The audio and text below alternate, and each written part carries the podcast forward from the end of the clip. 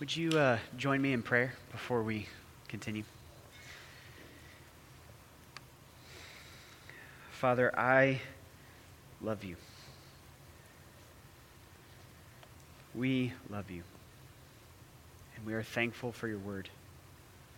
We are thankful that you speak to us, that we can know you because of your son Jesus. And we are thankful that there is a day coming where we will know you and be known in ways that we cannot fully comprehend or imagine. And so, I, with my brothers and sisters in this room, we all pray in this moment God, help us comprehend what is not able to be comprehended in this moment eternity, glory with you. Would you be made really big in this moment, Jesus? Would your word stand as it will forever? Would you be in this place with us? It's in your name, Jesus, that we pray. Amen. So, we have been in a series called As It Is in Heaven, where we have been trying to work through an understanding of what is heaven. What is this place that is the pinnacle of Christian hope? And so we've been working through Revelation 21, and now we're shifting into Revelation 22 to try to understand it. And I was telling, uh, I was telling some folks this morning, this passage in particular feels a little bit like tomfoolery to me, in that I feel like I'm, with one eye covered, very blurry, trying to point something to you. Because what we're grasping with is eternity. What we're dealing with here is something beyond our comprehension, but we're going to look at it together. And I think Jesus is going to be glorified in it. Probably like you, my wife and I love to travel. And when we travel, we love to go to Target. That might sound silly. we love to go to Target. But here's why we love to go. Literally, uh, one of our trips to Colorado Springs, the first thing that we did, we got off the plane, we drove to Target. And one of the reasons why we love to do that is because for at least a small subset of people, we recognize that Target's kind of like a snapshot of what life is like, or at least what their spending habits are like. So if you go into a, a uh, Target in Colorado, the first couple rows are usually some outdoorsy type stuff. Texas, in the middle of summer, it's usually water stuff, bubbles, and things to entertain kids. You just get like a snapshot, a glimpse of what life may be like for those in that particular area and place. And it's funny to me as I was thinking about this that the reason why we do this is because we're usually having so much fun and we don't want to go back to the parts of life that aren't fun. Like trips and travel and we're like trying to understand what life must might be like here is because we're trying to figure out like if we were here tomorrow to stay forever would life be like this? We're trying to get a snapshot of like is life like this all the time if we were to be here? Because where i just came it was kind of hard and it was kind of boring and it wasn't as joyful Something ingrained in our hearts is to look ahead, look to tomorrow, look to the future. And we do that in our trips all of us do that in some way, shape, or form in our life. Whether it's a five year plan, which I like, I'm not hating on five year plans, I like five year plans. Whether it's retirement plans, whether it's even the most free spirited among us, you, you, you want to fashion and mold and create a future that's different than now. And this is what it's like to be human. We're looking for something beyond ourselves. Yet, the question and the problem that always comes up, at least it did when I just completed my five year plan a couple years ago and had to start over to another five year plan, it felt not satisfying. Something was missing. Something wasn't quite there. Something wasn't qu- quite full or complete. And it's because we're looking for abundant life. Which, as I say this phrase, we're tempted to be like, life, Tyler, what does that mean? Like I'm breathing in and out. I have life. What I mean is like joy and hope, beauty, something made beyond ourselves, beyond our circumstances, beyond our suffering, beyond our pain, like life and lots of it, abundant life. That's why the best of us and our most productive and our most ability to achieve and to, to complete something, we never feel complete because we're looking for this abundant life. And I think what we're going to see in Revelation 22, 1 through 5, we're going to look at the ultimate five year goal. We're going to look at the ultimate retirement plan. We're going to look at the ultimate, I wish that I was here, target aisles. We're going to look at this and let it try to inform our present day. Let it try to inform our life in this very moment. Because heaven is not an escape. Heaven is not an escape. And it's not just for then. It is here, but not yet full. It's already, but not yet. There are aspects of it now in Christ that we get to experience. And so we want to look at that together. And what we will see is that abundant life is a relationship forever abundant life, everything we've been looking for, everything that humanity is striving for, if we were to peel back the pages of time, if we could get in a time machine and look what life will be like, it will be a relationship forever. And it's abundant. Abundant life is a relationship forever. And so, what can we learn about this? What can we learn about this abundant life with Jesus forever? We're going to ha- see three observations that give us three implications that I think John the Revelator on his angelic tour guide helps us see. So, the first one, the first observation is this He, Jesus, God, is the source of this abundant life forever. He is the source of this abundant life forever. You'll see this here in verses 1 and 2. Look here with me. Then the angel showed me the river of the water of life, bright as crystal, flowing from the throne of God and of the Lamb, through the middle of the street of the city. Also, on either side of the river, the tree of life, with its 12 kinds of fruit, yielding its fruit each month. The leaves of the tree were for the healing of the nations. He is the source of this abundant life forever. So let's try to zoom in here and try to understand what John the Revelator is seeing from his angelic tour guide in this moment. So he's, he's peering into eternity, he's peering into what, what life will be like for those in Christ. And he sees a river. He sees a river, and it's the river of the water of life. It's bright as crystal. And did you catch this? It's flowing from something. What is it flowing from? The throne of God and of the Lamb. This river of the water of life is flowing from the throne of God and of the Lamb, and it's going through the middle of the street. The last time we've seen water show up in Revelation 21 22. We saw it when the sea was no more. And the sea, in biblical terms, is chaos and destruction and, and worry. And it's, it's pictures for really the destructive nature of sin. And it's no more, Revelation 21. Now we get to see this replacement. And it's flowing from the throne of God. Through the middle of the city, which Peter helped us paint a picture of what that might be like. It's flowing through the people of God. It's bright as crystal. It's clear. It's peaceful. There's no destruction. The city's not destroyed. It's not chaotic. We're not worried about floodwaters coming over the banks. We're not worried about any of that. What we see is it's flowing, and it's flowing from God, it's flowing from Jesus. And what we see from this river on either side is the tree of life, which we'll talk about in just a second. But what I want us to understand here about this tree of life is it says tree of life, singular, yet it's everywhere. Did you catch this? The tree of life is on either side of the river, it's everywhere. Life is everywhere as John peers in. It's flowing from the throne of God. As this river's going through, it's producing the tree of life, and out of the tree of life, fruit is being produced, and even the leaves, every aspect of what John is peering into is purposeful for life. So here's the implication if he's the source of abundant life forever, what we've been searching for, what we've been hoping for, what we've been wanting in the deepest parts of our hearts for satisfaction, if he's the source of this for eternity, then what does that mean? What's the implication for us? Because he's the source, there is no scarcity.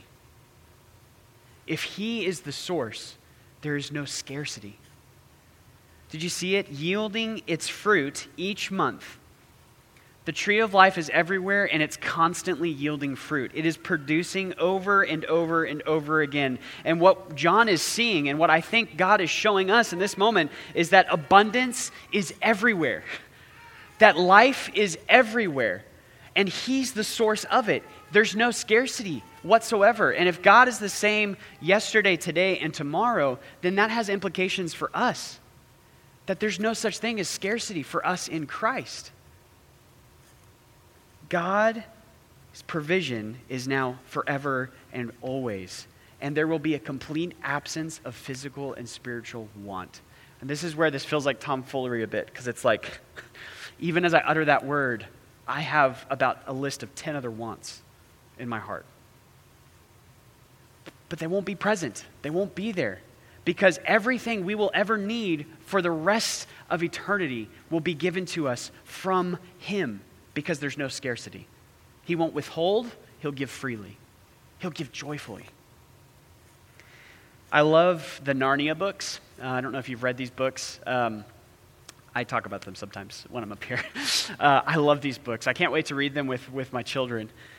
And one of the reasons why I love these books, and I was struck by uh, someone saying this uh, a, few, a few months back, but something that strikes me about these books is how they reflect what can feel like the scarcity of entering God's presence in the, in the here and now. So, track with me here for a second. You know, the Narnia books, if you haven't read them, it's children who get swept into this, to, this, to this world, Narnia, to this land, where Aslan, a lion, is king and over everything. What strikes me about this, though, is that the kids are never around Aslan all the time. Yet, they feel most alive all the time when they're around him. And that's what I mean by this. Like, Narnia itself, it's like this picture for us of what is life like when we are around God? See, this book was written to help be an allegory of sorts of the Christian life and God. Aslan's meant to be a type of God, of Jesus. They're not always around him all the time, and they never enter Narnia the same way. In one book, they enter through a wardrobe. In another, they're summoned by a horn being blown. In another, there's rings that take them back and forth. They never enter the same way, and they're never around them all the time, yet they're fully alive whenever they are. And doesn't our Christian life feel like that? There have been times in my life where it feels like the presence of God enters in so tangibly, and I don't want to move. I'm like, God, I just want to stay right here. I feel you. I'm thinking about nothing else but you. I feel loved. I feel most alive in this very moment. And then, second later, sin creeps in. And then I feel like this tangible expression of experiencing God, His presence, has just slipped out of my fingers. You see, like Narnia, we feel this. We feel nothing but scarcity. But abundant life as a relationship means that He's the source of it. He's the source of our abundance. He's the source of our life, which means that there's no such thing as scarcity. And here's the kicker it's available to us now. We don't have to wait. We have to wait for it in fullness, but we get to experience the presence of the living God whenever we want in Christ Jesus.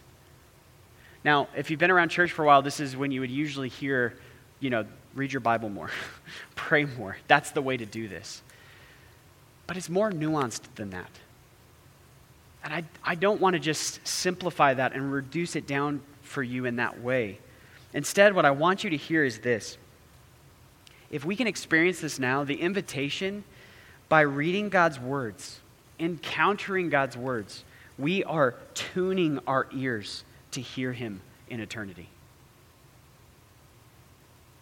Isn't that incredible to think about? That if we actually believe that these are the very words of God, that when we read them and we're with Him and He speaks to us, we're going to be like, ah, I've heard this. I've heard this voice before. Isn't that incredible to think about? So it's not just, hey guys, read your Bible more so you can experience this. It's, hey guys, tune your ears for eternity because you get to experience it now. You get to experience aspects of it here and now. And your prayer life, the posture and position of prayer life is not one to where it's meant to be guilt and shame inducing because you can't make time or you're not able to do it. But if you posture and position yourself to pray, you're preparing your hearts for an eternity of dependence. Because if He's the source of everything, of all of life to come, and there's no scarcity with Him, then we get to practice what it's like to be dependent on Him for every aspect of our life, here and now. We get to have some of that joy creep in in these moments. You and I are invited to prepare now in the everyday life. So, our first observation and implication of an abundant life as a relationship forever is that He's the source of it. He's the source of this abundant life, and there's no scarcity in Him. No scarcity. And we're invited into this now. The second observation is this He has secured this abundant life forever. Not only is He the source of it, but He's secured it forever. Look here with me in verses 1, and then we'll look in 3. Then the angel showed me the river of the water of life, bright as, bright as crystal, flowing from the throne of God and of the Lamb of God. Then, verse 3 No longer will there be anything accursed, but the throne of God and of the Lamb will be in it, and his servants will worship him. Okay, so what we see here is there's this, it's a garden city. That's what John's peering into. We're seeing this and this abundance of life is flowing out from the throne of God. It's coming from God. There's no scarcity in view. And now what we're seeing is this idea of at this point, this garden city, a tree of life is present, and the Lamb of God is present at the throne. Both of these things are present. So, the last time we have seen the tree of life was Genesis 3. Genesis 3 is the last time we've seen it in action. Humanity rebelled in Genesis 3, did what God was telling them not to do, rebelled against their Creator, wanted their own relationship, their own self governance, wanted to dictate what is actually good and evil in the world instead of receiving it from God. And so they were banished from a garden. They were banished from it because the tree of life was central. Our friends from the Bible Project, I think this picture is right here, kind of gives us a, a rendering of it. The way that the Hebrews kind of talked about and structured is the tree of life is like in the middle of everything in Genesis. And it's like, it's like a temple. It's just pulsating the presence of God out over everything as humanity is in perfect relationship with who God is. Yet this next picture showed us, shows us that what happens, we encounter another tree on the way, the tree of the knowledge of good and evil, where we recognize in that moment, in that place, the desires of our heart corrupt what was good and right with us and God. And so we see this reality, this picture of the tree of life, we're banished. It's gone. Then all of a sudden it pops up here in Revelation 22. But the key words no longer will there be anything accursed. The tree of the knowledge of good and evil is nowhere to be found. The corruption that was brought in by us and our sin and rebellion is gone in this moment. Why? Because of the Lamb. The Lamb of God is repeated twice here, verses 1 and 3. Isn't it incredible that the Lamb of God is shown up here twice? Here's why it's incredible. In Revelation, when the Lamb is showing up, it is to signify Christ's death. So, how can Christ's death be an image that's repeated so much in eternity? How can it be repeated so much in eternity that is full of life? Why? It's because for eternity, you and I will get to remember that Jesus secured all of this for us. Jesus secured all of this for us. That's why we get to see the Lamb. No matter what, we will never graduate from this good news that Jesus is the reminder of this. That He secured it all, that we didn't secure it all, that we couldn't secure it, that we made our choice on the way to the tree of life. Our choice was the knowledge of the tree of good and evil, but Jesus made his choice to die on a tree because of our choice to go after the wrong tree, so that we can have an abundance of the tree of life forever and ever and ever. And we get to be reminded of that for eternity. The sacrificial lamb will never not be a thing for us. And that is a good thing. That is good news. Here's the implication of this if He's secured this abundant life for us forever, the implication is that there's no corruption. And we see that. The tree of knowledge of good and evil doesn't show up here in Revelation 22. The curse is being rolled back from Genesis 1 through 3, and we see just the tree of life in abundance everywhere. There's no corruption whatsoever. in eternity, we will never move past the gospel, the good news that Jesus took care of this for us. We're going to be reminded of this forever and for always. My sons love Wheels on the Bus. They love it. They have for the last two, it's been like a love affair for the last almost two and a half years. Like when they were like one month old, they would just start wiggling themselves to it. But something strange has started happening over the last couple weeks. I've been taking them to daycare, and I'm playing on my Apple Music. I have Wheels on the Bus in the search field, and I play what is usually their song, and they've started screaming, Another one! and I'm like, Okay, I click another one. Five seconds later, another one, different one, different one literally, we actually can't make it through a song anymore of Wheels on the Bus. What used to be like, I could just see their little hearts. They loved it so much. They had so much affection for it. It's now corrupted. Like, even my two and a half year old boys are experiencing corruption in their love and desires and affections. The same type of corruption that you and I feel. The same type of trip to the knowledge of the tree of good and evil that you and I feel now and will feel until eternity. But here's where the commendation for me to you is don't let your love for Jesus be corrupted. Don't let your love for Jesus be corrupted. If you think that the saving faith that you've had in Christ, that the sacrificial lamb, the atoning work, his life, death, and resurrection is just your ticket to entry, you're going to be disappointed. We will be disappointed when we get to eternity because it's not just the ticket to entry, it's everything. Because so much corruption is in us, something had to deal with it. And that something is someone, and his name is Jesus. And he loves us so much, he secured it for us, and now there is no corruption in this new heaven and new earth. So, when we peer into eternity, we see nothing else but Jesus. Nothing else but his sacrifice. Nothing else but his atoning work. Never graduate from it. Never think that you can. Never think that you're going to move past or elevate to some higher spiritual reality where you don't need Jesus' death anymore because it's not true. That's the knowledge of the tree of good and evil, and it will keep you out of the tree of life. So, the second observation and implication He secured this abundant life forever. So, there's no corruption.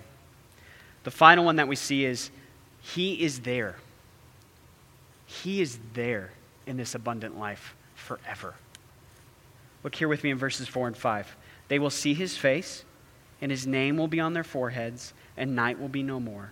They will need no light of lamp or sun, for the Lord God will be their light, and they will reign forever and ever. I literally thought for a while, I was like, how do I communicate this? It feels like it's just right there for us in verse 4. We will see his face. Here's why this is profound. We could never, ever, ever, ever, ever see his face before. Moses, the lawgiver, says that God personally like wrapped him up and buried him was never allowed to see his face. He could see his shoulder. Because he said, If you see my face, you will die. What we're seeing here in verses 4 is really the overarching question of the entire Bible. How does a holy and good God dwell with a corrupt and sinful humanity? And we see it answered and done and completed in fullness here. We actually get to see his face abundant life forever, the observation of it is that God is there. That's why it's a relationship. He's with us, He's next to us, and we will be His people. It doesn't just stop there. Did you see this name on the foreheads? This is the idea of that the fact that we don't need covenant reminders anymore because we don't need something to point to Him to remind us of who we are because He's right there reminding us of who we are in Him. We'll have perfect communing, delightful worship, and it'll be always and forever. And then the beauty of this how else we know that He's there? Night will be no more. There will be no need of light of lamp or sun because God's presence will be completely and utterly engulfing all of us forever. The idea of light here is associated with presence, that God is everywhere that He is everywhere. Not only will see His face, but He's everywhere, always and forever, at all times. He is there. Okay, so what's the implica- implication of this? If God is there in this abundant life forever, the implication is this there's no betrayal. There's no betrayal. If God is with us, if He's really, really there, then there is absolutely no betrayal. This is where, in my time of prayer and prep this week, I literally let out an audible and said, This is too good to be true. This is too good to be true. God Himself with us forever. This is too good to, like, the cynical side of my heart started to engage and go in overdrive, and I was like, this cannot be true. And here's why I thought this could not be true. Because I would literally have this thought how could anyone in the world want to spend eternity with me? How could anyone, in the, if they really knew who I was, they would want to spend eternity with me? Forever? If they really knew what I did, what I think, what I feel, how I view the people around me, how I don't love people the way that I should, they wouldn't want to spend eternity with me. But it's right here eternity with me forever, always. There's no betrayal. The other reason why I said there's absolutely no way that this could be real is because all I have ever experienced is betrayal in one shape, form, or another. Same for you, correct? We have experienced betrayal on all sorts of levels relationally, emotionally, physically. The betrayal knows no bounds. But in a life abundant forever, if He's there, then there's none of that. It's all gone. This is good news. This will never happen with Jesus. He will never betray you and me. He will never turn his back on you and me. He will be there with us forever and always, his face looking right at us, telling us, I love you. I love you. I care for you. Besides wheels on the bus, my boys really love trucks. They really, really love trucks. They will literally sit on our ottoman with Hot Wheel trucks, big trucks. If they're not fighting over it, they will just start tinkering with it. Every little detail, they want to know about it, hear about it, understand it. They, and one of their most favorite things in the entire world is if I kneel down next to them and start playing with trucks with them. Like the amount of life that comes in their heart and life, their, their, their face, they just brighten up. And they can't speak all that great of English right now, but they just start talking to me this jibber jabbering and this truck and that truck and garbage truck and fire truck and police truck and RV truck and semi truck and cement truck. They know a lot of trucks. They're just like going over and over and over and over again. And I wish that I could tell you that as a dad, that the majority of my time is spent in that place, knelt down next to them, showing the same interest that they have. But it's not.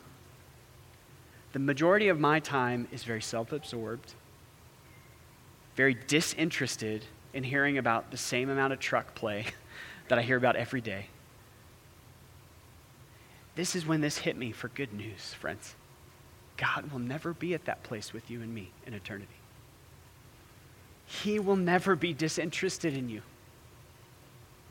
He will never be disinterested in me. He will kneel down and we will see his face.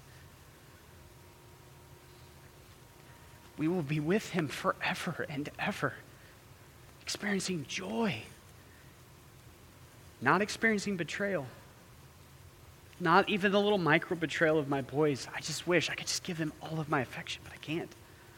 It's corrupt. I can't. But God can, and He will. And the good news of this for us, friends, is that we don't have to just wait for that. Matthew 11, Jesus peered back what I think a little bit of eternity to say, Come to me, those who are weary and burdened, I will give you rest.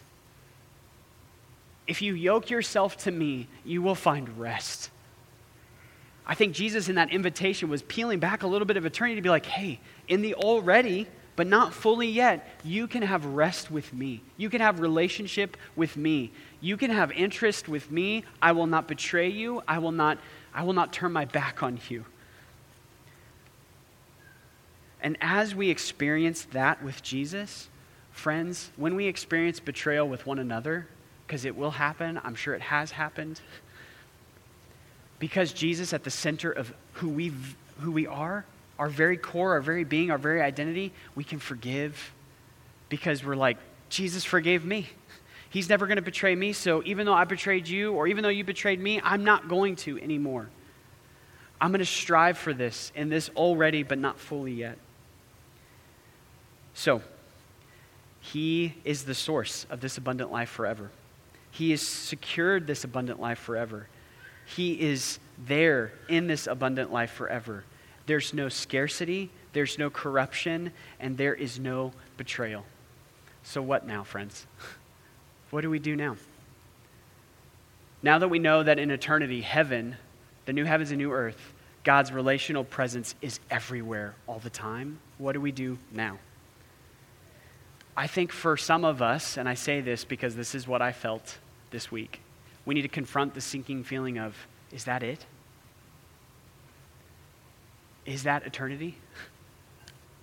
Is that heaven? Really? It's God's relational presence everywhere. That's all there is. There's nothing else. We need to confront it because as we're faced with eternity, we're faced with these real exposure points of self absorption.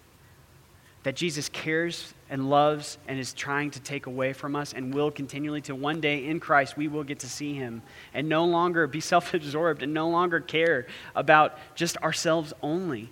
But until then, we need to let the prospect of this abundant life with Jesus forever as a relationship sink into our hearts and expose us.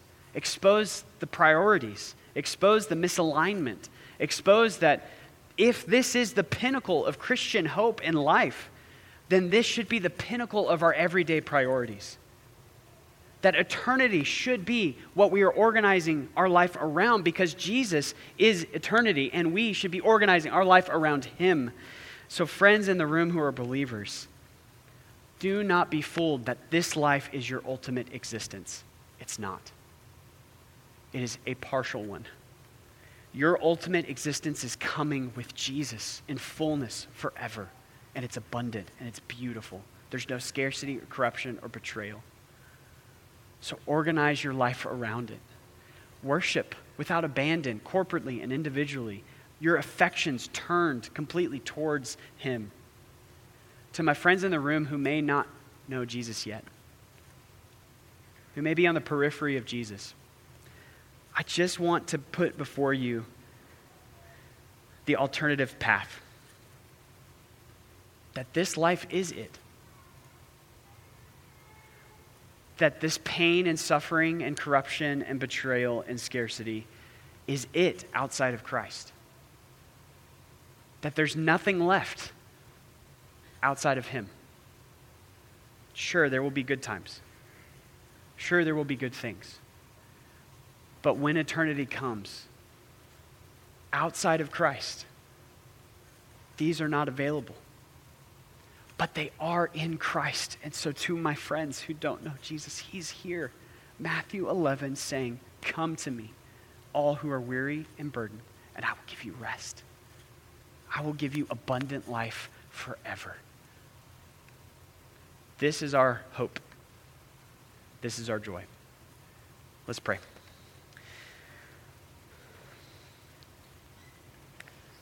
Father, thank you so much for your goodness and your mercy and your grace. Jesus, thank you that eternity, the eternal rug is not being pulled out from us. It's not bait and switch. That abundant life with you forever is truly amazing. And I confess, I'm sure, as many of my brothers and sisters may be or maybe brought to that this prospect of eternity with you feels very small in my heart and soul, but I don't want it to. I want it to feel big. I want it to take up the landscape of my heart and affection. I want it to take up my thought life, not as an escape, but as like hope and joy that perseveres me, that holds me, that holds us. God, abundant life with you is eternity. It's heaven. It's forever. I can't wait. To my friends in the room, God, that may not know you yet, Holy Spirit, would you do something in them? Would you warm their hearts in such a way that they would look at you differently, Jesus?